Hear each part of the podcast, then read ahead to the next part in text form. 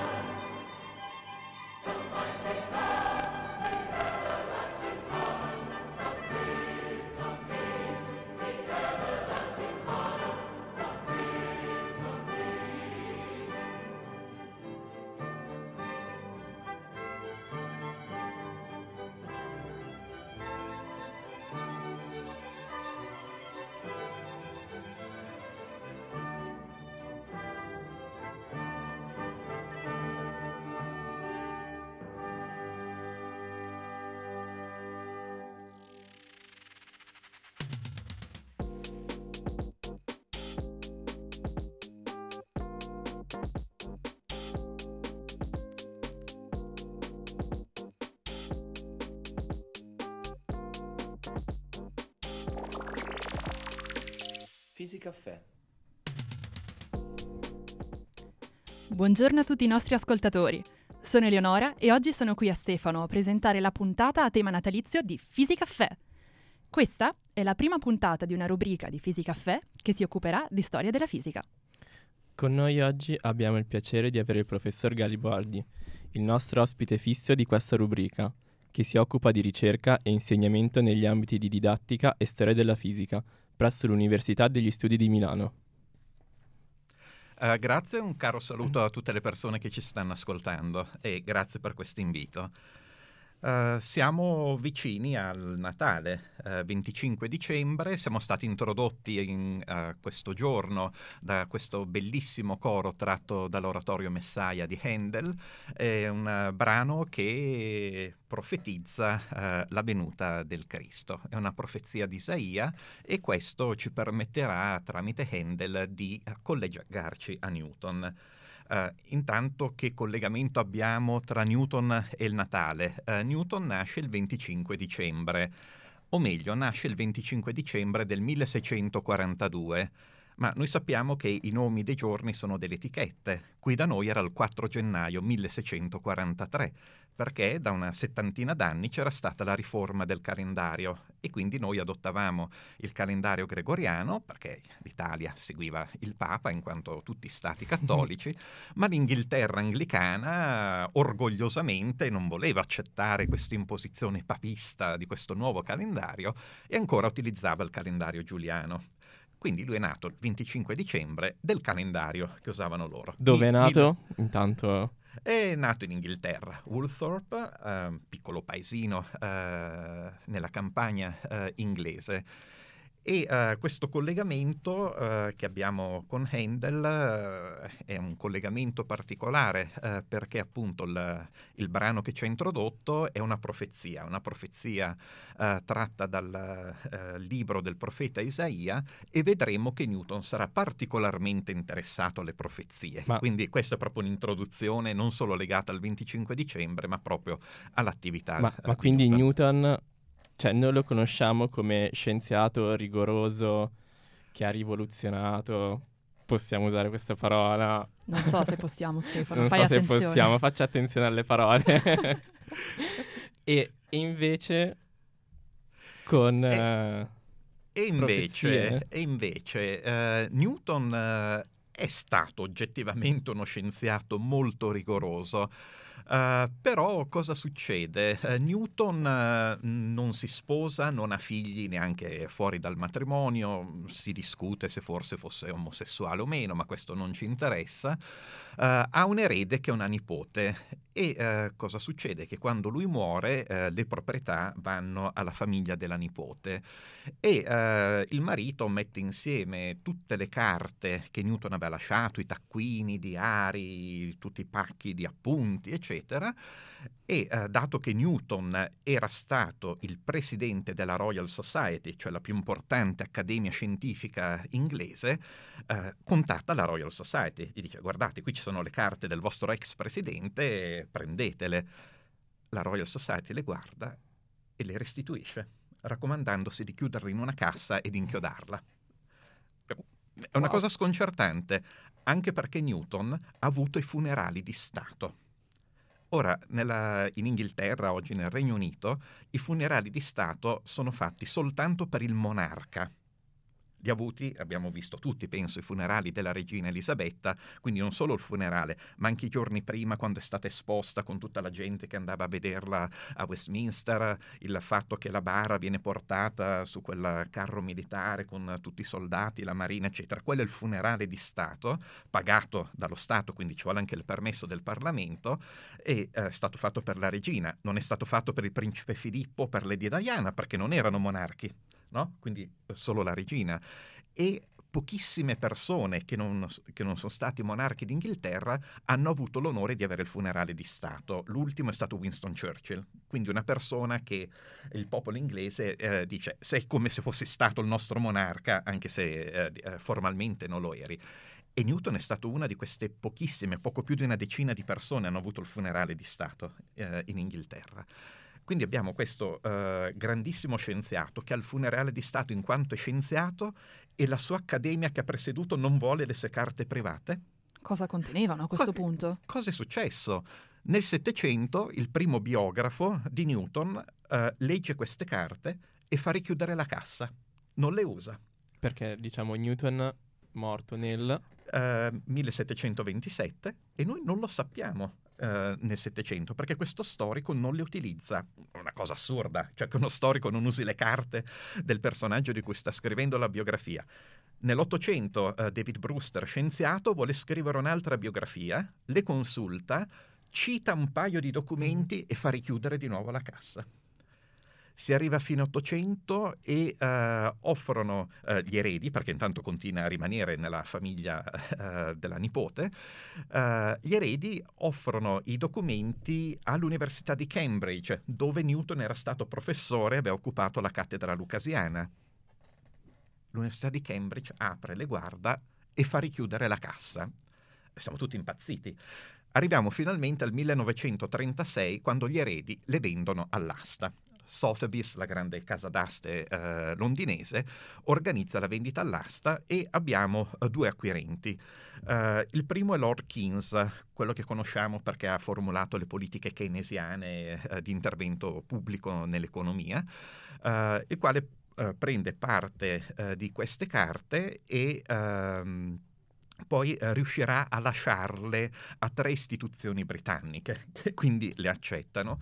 Non richiudono la cassa. Non richiudono la cassa. Uh, e l'altro è uh, Abraham Yehuda, che era un uh, esperto di lingue semitiche ed era molto interessato all'esoterismo, soprattutto rinascimentale, che anche lui a un certo momento le vuole offrire a università tipo Harvard, Yale, che rifiutano di nuovo cosa da pazzi, eh, e eh, le ha lasciate a um, un ente pubblico israeliano per cui sono a Gerusalemme, quindi metà sono in Inghilterra, metà eh, sono a Gerusalemme. Ora Lord Keynes, eh, guardando le sue carte, tiene una conferenza eh, che è sconcertante perché presenta Newton, con testuali parole, come l'ultimo dei maghi. Ok, questo è stato inaspettato. Questo è stato inaspettato. Perché? Perché Newton, vivente, è il più grande scienziato inglese. Uh, dopo morto, siamo nel Settecento, il, il secolo dell'illuminismo, è lui lo scienziato che più impronta l'illuminismo. Abbiamo proprio una visione illuministica che si basa su Newton in tutti i settori, poi magari eh, ne parliamo. Diventa, se vogliamo usare un termine di oggi, l'icona pop della scienza. Oggi è Einstein con la linguaccia, ma prima di Einstein era, era sicuramente Newton. Newton. No, se ci fossero state le magliette, eh, gli studenti avrebbero indossato le magliette con, con, la faccia di Newton un po' burbero, ma, ma vabbè, quello, eh, sono i ritratti che ce lo trasmettono così. Uh, ma sicuramente veramente era l'idolo, il dio della scienza, proprio in assoluto. E eh, quindi presentarlo come l'ultimo dei maghi ha comportato per gli storici dover rivedere tutta la figura di Newton. Eh, e si è visto, si sapeva che Newton un pochino si interessava di religione, un pochino si interessava di alchimia, ma questi erano i motivi per cui le casse venivano sempre chiuse e inchiodate. Non si voleva che si sapesse. Non si poteva trasmettere questa immagine pubblica di Newton. Doveva assolut- rimanere lo scienziato. Doveva rimanere uh, lo scienziato per eccellenza. E allora è stata rivista un po' tutta l'immagine di Newton, eh, vedendo che eh, non è Newton scienziato quello che ha scritto i Principia Matematica, Filosofia e Naturalis, che sono considerati l'opera in assoluto più importante in tutta la storia della scienza, e poi il grande trattato Optics che ha fondato, se vogliamo, eh, l'ottica fisica eh, in epoca moderna, che magari di notte, di nascosto, scrive qualche appunto nel segreto della stanza, fa il piccolo esperimento alchemico ma esattamente il contrario. Uh, c'è uh, Richard Popkin che uh, un po' provocatoriamente, come sanno fare gli inglesi con quel loro senso dello humor, ma basandolo su cose effettivamente sensate, lui dice: Noi non dobbiamo porci la domanda perché questo grande scienziato magari di nascosto scrive queste cose ma dobbiamo porci quest'altra domanda. Perché uno dei più arguti e importanti teologi del suo tempo ha perso tempo a scrivere due trattati scientifici? Pazzesco. Questa è la domanda che dobbiamo porci. E allora sì. se noi leggiamo le carte di Newton e eh, ci facciamo digerire questo pazzesco, eh, ci, ci, offrono un Newton effettivamente molto diverso da quell'icona che è stata creata nell'illuminismo, eh, andando a capire perché ha fatto certi studi. Quindi ah. Newton non solo a questo punto come alchimista, ma eh, una figura non così razionale come sembra. Ci sono altri esempi nel suo carattere, nella sua storia. Beh, siamo tutti eh, un po' razionali, un po' irrazionali. Eh, in realtà eh, il suo atteggiamento eh, non è irrazionale se andiamo a vederlo effettivamente per quello che ha fatto. Newton parte dalla stessa situazione in cui si era trovato Cartesio da giovane. Uh, allora, mettiamoci uh, nei panni di Cartesio, che è della generazione precedente. Lui dice, che so, in astronomia io osservo che ci sono i copernicani che mi dicono che la Terra gira intorno al Sole. Ci sono ancora un po' di tolemaici che dicono no, la Terra al centro, ferma, è il Sole che gira intorno alla Terra. E poi ci sono anche le vie di mezzo, c'è Tycho Brahe che dice la Terra sta ferma al centro, però mi va bene che i pianeti girano attorno al Sole e quindi il Sole gira intorno alla Terra portandosi dietro i pianeti. Uh, o che so, Gilbert che dice no, la Terra si, si muove ma solo rotando su se stessa, non gira intorno al Sole, quindi ha solo uno dei due movimenti. Quindi ci sono tante posizioni in astronomia qual è quella vera? Perché qui se le danno poi di santa ragione tra di loro, eh? non è che sono carini quando discutono di sistemi astronomici. Veniamo alla religione, abbiamo i cattolici con il Papa e abbiamo i protestanti che ovviamente vedono nella Chiesa cattolica la bestia dell'Apocalisse, il Papa e l'Anticristo, all'epoca dicevano queste cose veramente, uh, ma anche tra di loro i luterani calvinisti non è che si facciano le moine, uh, discutono tra di loro, gli anglicani c'erano su con i luterani e, uh, e così via. Quindi chi ha ragione? Eh, non possono avere ragioni tutti. E, e, quindi Cartesio si era posto questa domanda importante. Io come faccio ad essere sicuro di qualcosa? Come posso avere la certezza della mia conoscenza? E quindi Cartesio dice il dubbio. Metodologicamente il dubbio. Io devo dubitare di tutto finché nella mia testa non si forma un'idea chiara, cristallina, per cui deve essere vera. Questa è la risposta che dà Cartesio. E, e Newton è nelle stesse condizioni, dice, io come faccio ad essere sicuro di qualcosa? E, e lui dà la risposta religiosa. Dio. Dio è la certezza. La risposta quindi di Newton è Dio. È Dio. E quindi la Bibbia. E mentre i protestanti e i cattolici erano lì che si accapegliavano su come leggere la Bibbia, lui dice, la Bibbia è semplicissima va letta esattamente così com'è, non c'è bisogno di, di lambicarsi sopra e quindi io devo partire dalla Bibbia. La Bibbia è garanzia di certezza della mia conoscenza e allora ecco che devo studiarla in modo scientifico. E allora ecco che nella Bibbia abbiamo le profezie come quella di Isaia. E allora ecco che io ho bisogno di capire come Dio ha creato il mondo. No? E, e da lì il suo interesse quindi per la meccanica e poi per l'ottica. Però quando andiamo a leggere per esempio i Principia non troviamo particolari accenni o basi religiose, o sbaglio? Uh, in realtà tutta l'opera anche scientifica di Newton ha questa impostazione di cercare okay. di capire effettivamente la creazione di Dio com'è. Ok, uh, molto interessante. Sì. Ma i principi che abbiamo accennato prima? E I Principia sono considerati l'opera fondativa della meccanica classica, o come diceva Stefano, l'opera rivoluzionaria. Che parola uh, rischiosa. È una parola che, che, è diventata rischiosa. Si è parlato per tanto, tanto tempo di rivoluzione, di rivoluzione scientifica, per parlare appunto di tutti quei fenomeni che sono avvenuti tra 5 e 600, uh, con i quali si è giunti effettivamente a rivoluzionare il modo in cui veniamo, vediamo il mondo. Noi abba- abbiamo abbandonato l'aristotelismo, abbiamo abbandonato il sistema geocentrico tolemaico, questo è indubbio uh, ed è indubbio che nell'insegnamento uh, che viene fatto da un certo periodo in poi tutte queste cose non vengono più insegnate no? eh, voi siete studenti di fisica, nessuno studente di fisica all'inizio gli viene insegnata la fisica di Aristotele e poi si dice adesso vediamo quella giusta. No, è, è proprio stata superata. Quindi o uno studia storia della filosofia, storia della scienza, o altrimenti non gli verrà mai insegnata la, uh, la fisica di Aristotele, né gli verrà mai insegnato il sistema tolemaico. Ok, quindi lo sa magari come uh, nozione storica. Quindi effettivamente c'è stato questo superamento, quindi se vogliamo, di rivoluzione. Però la rivoluzione è una, insomma, è, è una parola impegnativa, la parola rivoluzione, uh, soprattutto perché è usata essenzialmente in un contesto politico oggi, no? E uh, quindi la parola rivoluzione ci porta a tutta una serie di assonanze che sono uh, quelle tipiche delle rivoluzioni politiche.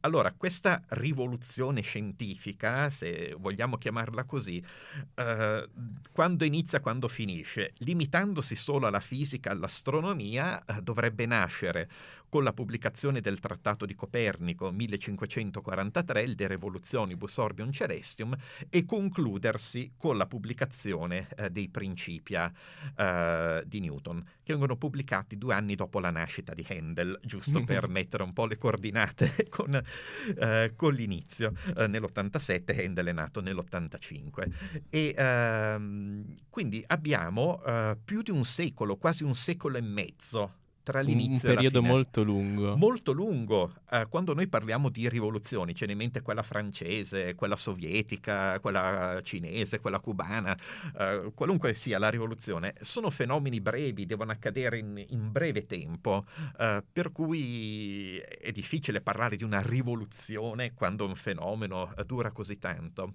E poi ci mancano quegli aspetti anche molto violenti no? che, che caratterizzano o possono caratterizzare le, le, rivoluzioni politiche. Ogni tanto si parla di certe rivoluzioni pacifiche di velluto, eh, però in genere quelle che abbiamo in mente no? hanno la ghigliottina, l'esecuzione dei Romanov, eccetera. E, ehm, e non abbiamo uh, un equivalente di questo tipo nel, nel, nell'ambito, nel, scientifico. nell'ambito, scientifico. Per cui se si vuole conservare un po' l'analogia con la rivoluzione, diciamo che la storiografia negli ultimi tempi tende a limitare questa espressione ha soltanto il 600 come etichetta che caratterizza quel secolo. Quindi per comodità parliamo del 600 come secolo della rivoluzione scientifica e se vogliamo fare dei paragoni tra i personaggi politici eh, possiamo dire che all'inizio abbiamo, come nella, in Francia, un Voltaire che scrive dei pamphlet illuministici a favore di un nuovo Stato, ma che non fa la rivoluzione eh, oggettivamente. Questo è un Galileo Galileo che scrive i suoi pamphlet anti-aristotelici, soprattutto contro i contemporanei aristotelici, non tanto contro Aristotele di cui aveva uh, una grandissima stima. Uh, poi abbiamo invece il rivoluzionario Robespierre e senza dubbio Cartesio perché è Cartesio che scalza Aristotele all'università con invece l'insegnamento della sua filosofia e Newton, Newton conclude come viene concluso il periodo rivoluzionario, con Napoleone Bonaparte, cioè con l'imperatore. Conquista. La conquista del potere e l'imperatore. E senza dubbio Newton è, è l'imperatore della fisica moderna. Ma i, i suoi risultati, quindi le tre leggi, il suo lavoro, eh, come è stato accolto quindi dai propri contemporanei perché non sempre allora, gli, gli, studi scientifici hanno eh, subito presa. Sì, Intanto la genesi. Uh, la genesi uh, dei Principia è una ventina d'anni prima della pubblicazione, quando lui è un giovane uh, universitario, scoppia un'epidemia di peste in Inghilterra e, come insegnava la medicina dell'epoca, la medicina migliore per la peste è un'espressione latina, cito longe tarde cito, scappa via il più velocemente possibile, longe il più lontano possibile, tarde, torna indietro il più tardi possibile. Quindi eh, stai lontano dagli altri. E, Purtroppo abbiamo un'esperienza recente tutti ecco, quanti. con il Covid, esattamente. Uh, e forse a Newton per carattere gli stava anche bene di, di star lontano dagli altri. Isolato. Isolato, bello tranquillo nella sua casa in campagna, Ma senza avere a che fare con gli esseri umani. carattere, c'è qualcosa di Newton che non sappiamo rispetto al carattere. Sono stati fatti oh. degli studi anche psicologici su Newton, uh, si può partire da bambini perché lui nasce già orfano di padre, uh, quindi questo può aver influito sul suo carattere, um, non va molto d'accordo con la nuova famiglia uh, che si crea la madre, per cui di fatto cresce con i nonni,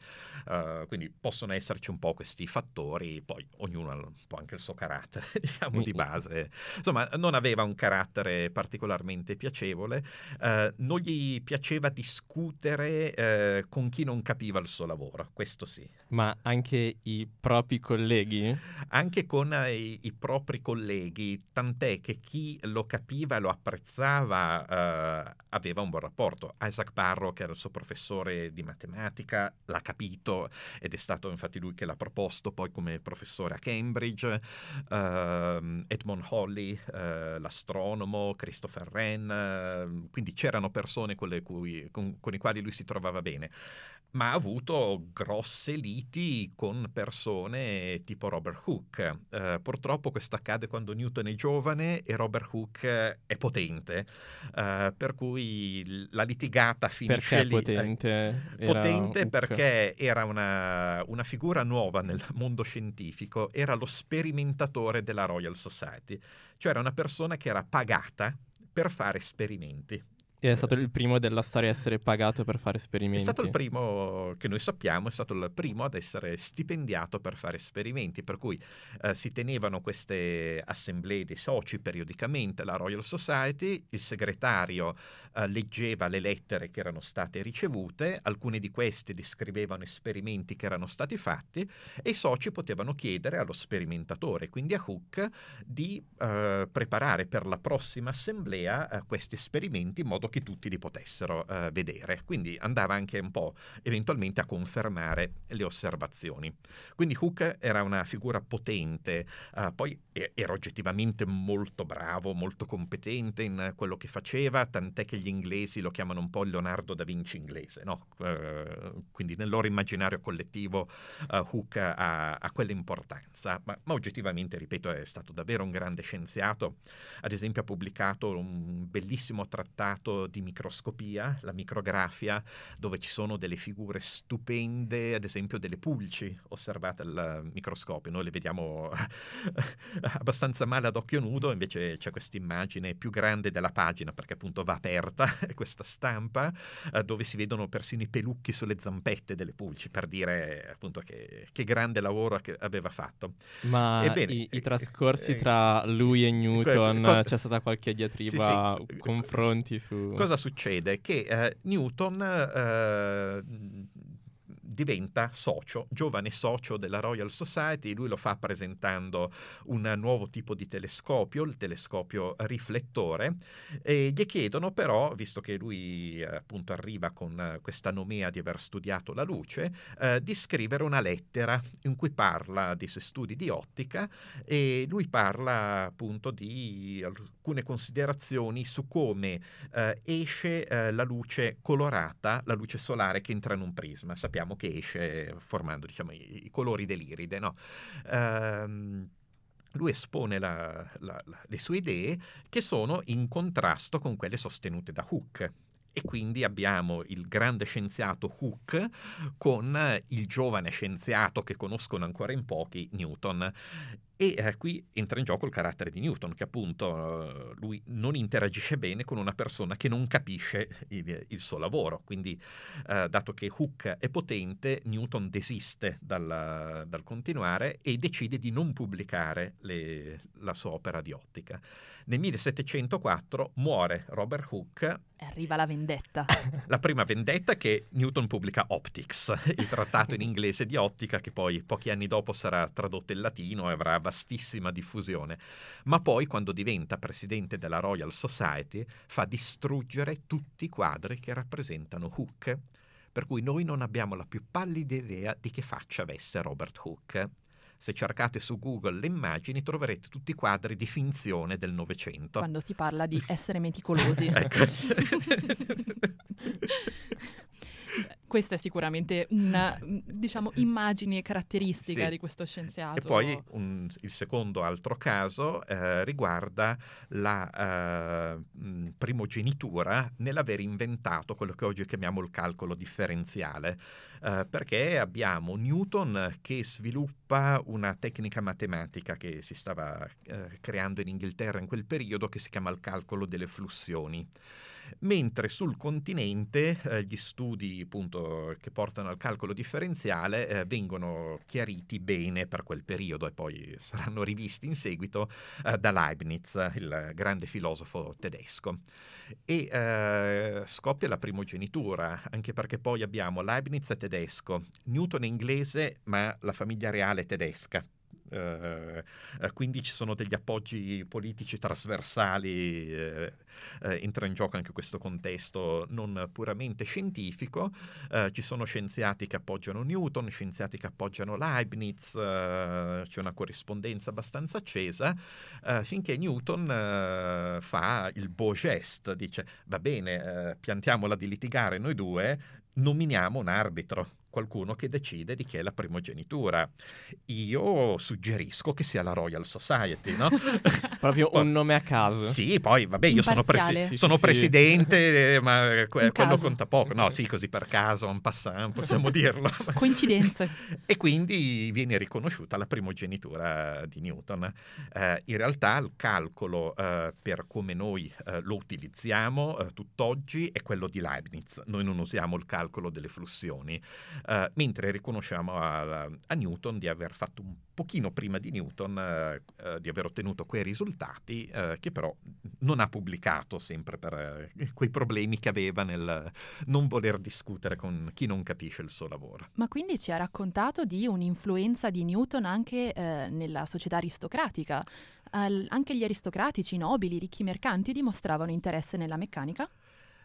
Allora, siamo in Inghilterra e uh, in Inghilterra uh, c'era già un interesse da parte non dei grandissimi nobili, quindi non uh, i duchi, ma diciamo del, una, una, classe quasi media nel mondo scientifico perché questo mm, era collegabile a uno sviluppo economico, cioè si capiva, come diceva Bacon, che knowledge is power, la conoscenza è potere. E abbiamo questo questa classe media che poi anche nel secolo successivo sarà quella che darà vita alla rivoluzione industriale, che, che anch'essa poi strettamente connessa agli sviluppi scientifici. Poi lui sarà fatto baronetto, infatti lui è Sir Isaac Newton, uh, avrà il funerale di Stato che, ripeto, anche i, i parenti del re non hanno, quindi uh, questo ruolo importantissimo uh, l'ha avuto. sul continente le cose sono diverse perché magari il modello è più la corte francese e i nobili francesi sono un po' più spocchiosi, più propensé al regime, non si sporcano le mani con il commercio o altro, quindi magari c'è molto meno interesse eh, nella scienza. Però abbiamo una diffusione eh, delle idee eh, grazie anche a, a, personaggi nobili, diffusione delle idee newtoniane, a partire dalla Francia. Eh, a partire dalla Francia, eh, dove abbiamo ad esempio eh, Voltaire, che a causa appunto dei suoi pamphlet un po' contro l'ancien regime, va in esilio, diciamo in Inghilterra, e qui eh, rimane a bocca aperta, perché invece di avere uno Stato così autocratico, centrato sul re, c'è uno Stato dove il re e il Parlamento hanno lo stesso peso e quindi nel Parlamento c'è anche la Camera dei Comuni, quindi anche i commercianti o altro eh, possono dire la loro, far sentire la loro voce eh, in politica. Vede che l'economia è quella che diventerà dell'impero britannico e la Francia è un paese ancora agricolo essenzialmente, mentre là sono commercianti, che, che brigano un po' su tutto. E, uh, e là hanno uh, la fisica di Newton, mentre noi in Francia abbiamo ancora quella di Cartesio.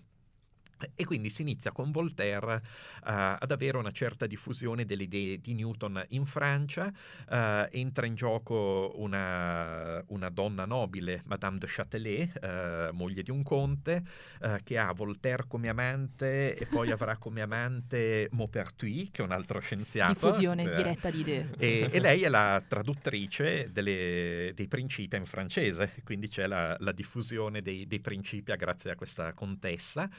Uh, Possiamo e, dire che l'ha portato anche nei salotti. Uh, non lei, ma c'è questa uh, diffusione nei salotti.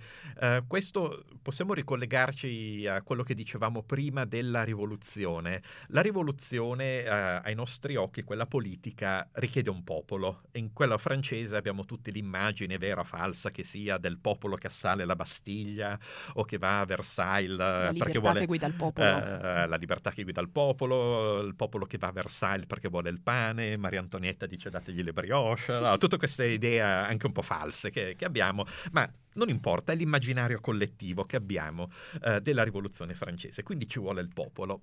E uno va a vedere la allora cosiddetta rivoluzione scientifica e si chiede ma dov'è sto popolo? E allora il popolo lo si è trovato. Il popolo sono tutti gli artigiani che costruiscono strumenti, il popolo sono tutti i medici che passano alla medicina moderna, il popolo sono ad esempio in Italia, nel Regno di Napoli, gli avvocati che sostengono un illuminismo, un rinnovamento della società, anche se non c'entra con la scienza, però è sempre tutto lo stesso eh, pensiero di novità, anche di novità scientifica. E il popolo sono anche le dame.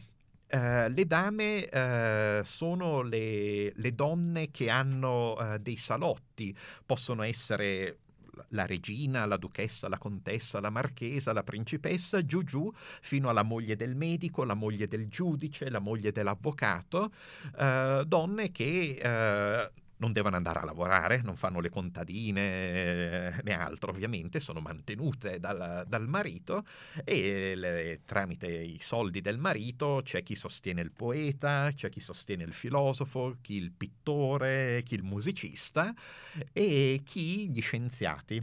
E allora uh, iniziano ad esserci uh, nel Settecento dei testi che vengono scritti uh, perlomeno dichiaratamente per le donne. Dico dichiaratamente anche perché poi li leggono anche gli uomini. Ricordiamo quindi, un titolo newtonenesimo per dame. Per le dame di Francesco Algarotti, italiano, che è un'opera che vuole divulgare l'ottica di Newton facendo un'opera di divulgazione. Il titolo, ripeto, parla esplicitamente di dame, ma ripeto, l'hanno letto anche i maschi senza problemi. Era proprio un'opera di divulgazione scientifica e eh, dato che l'ottica di Newton ha come strumento principe il prisma, il prisma di, ven- di vetro diventa un gadget nei salotti. Le, le, dame iniziano a regalarlo, vengono le sorelle, le cugine in visita che poi magari sono... Al regalo di Natale. Eh, esatto, visto che è periodo.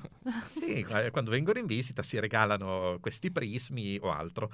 E eh, la cosa ha un certo successo per cui si iniziano a organizzare nei salotti degli esperimenti scientifici. Nel corso del Settecento sono ovviamente eh, molto richiesti perché spettacolari quelli eh, di elettricità, dove viene lo scienziato con una macchina elettrostatica, questa viene caricata, magari una cosa che avete fatto nei vari science center, si carica, si appoggia le mani sopra e ci sono i capelli che sparano che, no?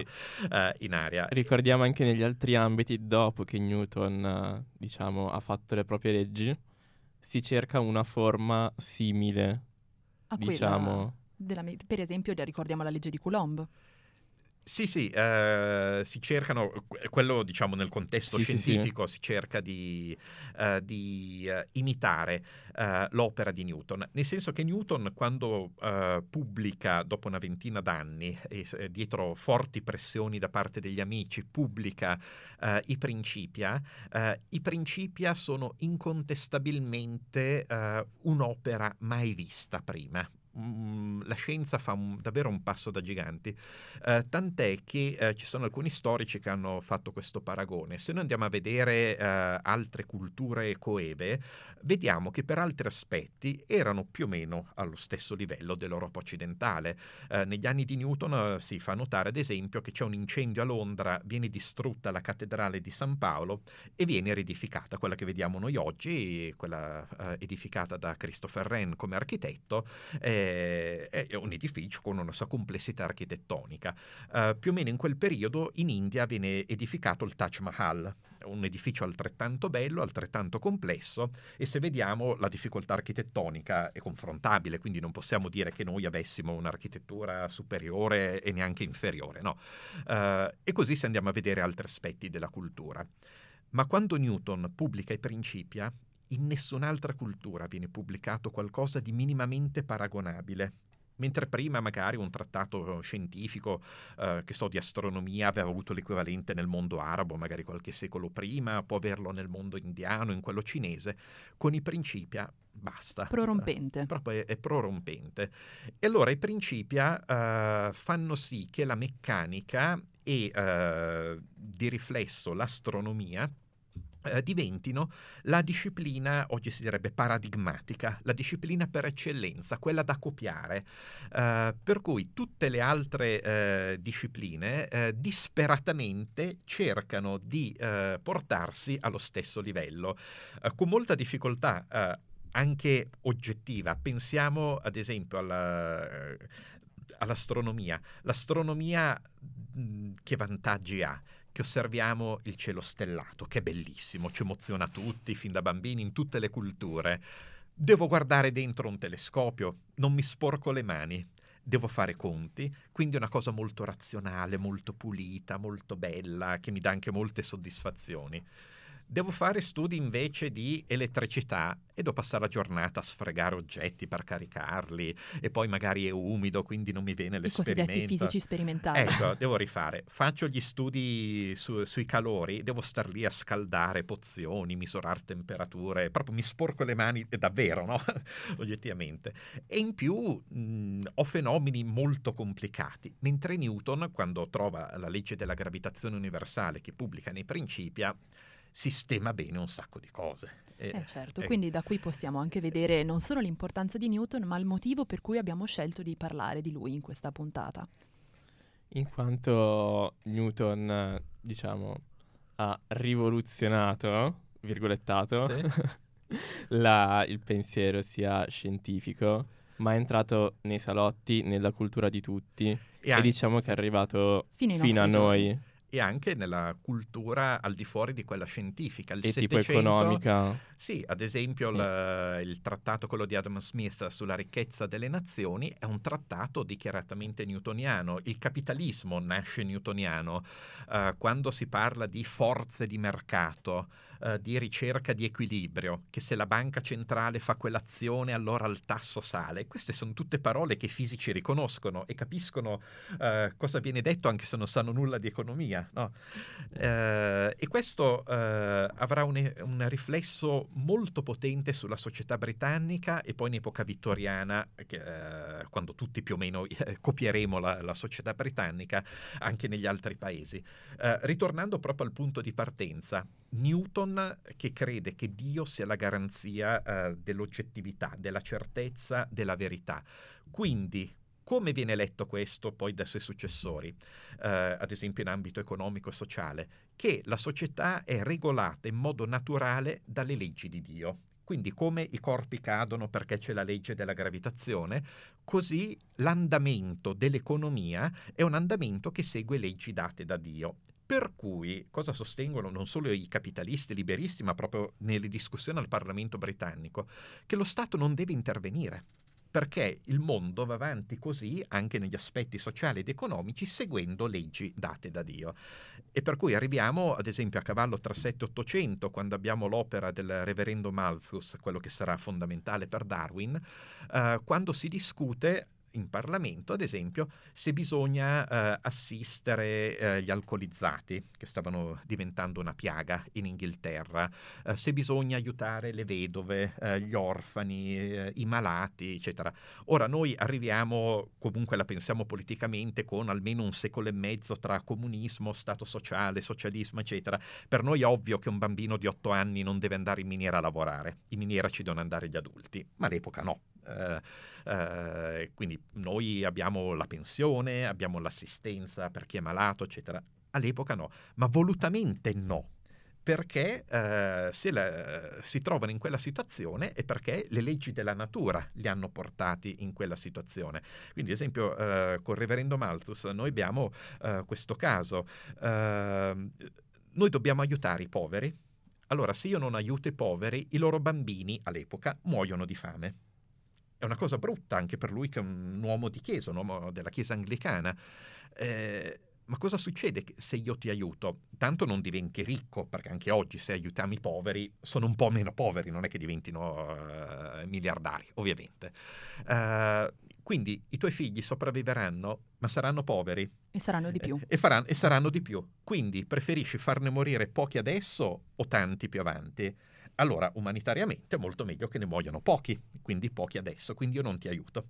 E questo può non piacerci, ma è un effetto del newtonianesimo. Il pensiero dell'epoca. È il pensiero dell'epoca. Molto bene, abbiamo raggiunto la conclusione di questa puntata di oggi. È volata. È volata. È volata. È volata. Sì, sì. E allora, in conclusione, ci tenevo a preannunciarvi l'uscita della prossima puntata di questa rubrica di Storia della Fisica che si occuperà del rapporto tra il fascismo e il Dipartimento di Fisica eh, di Milano. È stato un piacere avere con noi oggi il professor Gariboldi e eh, soprattutto è stato un piacere avere Stefano. È stato un piacere anche avere Eleonora. E avervi tutte e due. e poter parlare di Newton sotto Natale e eh, poter pensare durante queste vacanze a meno male che non c'è più Malthus.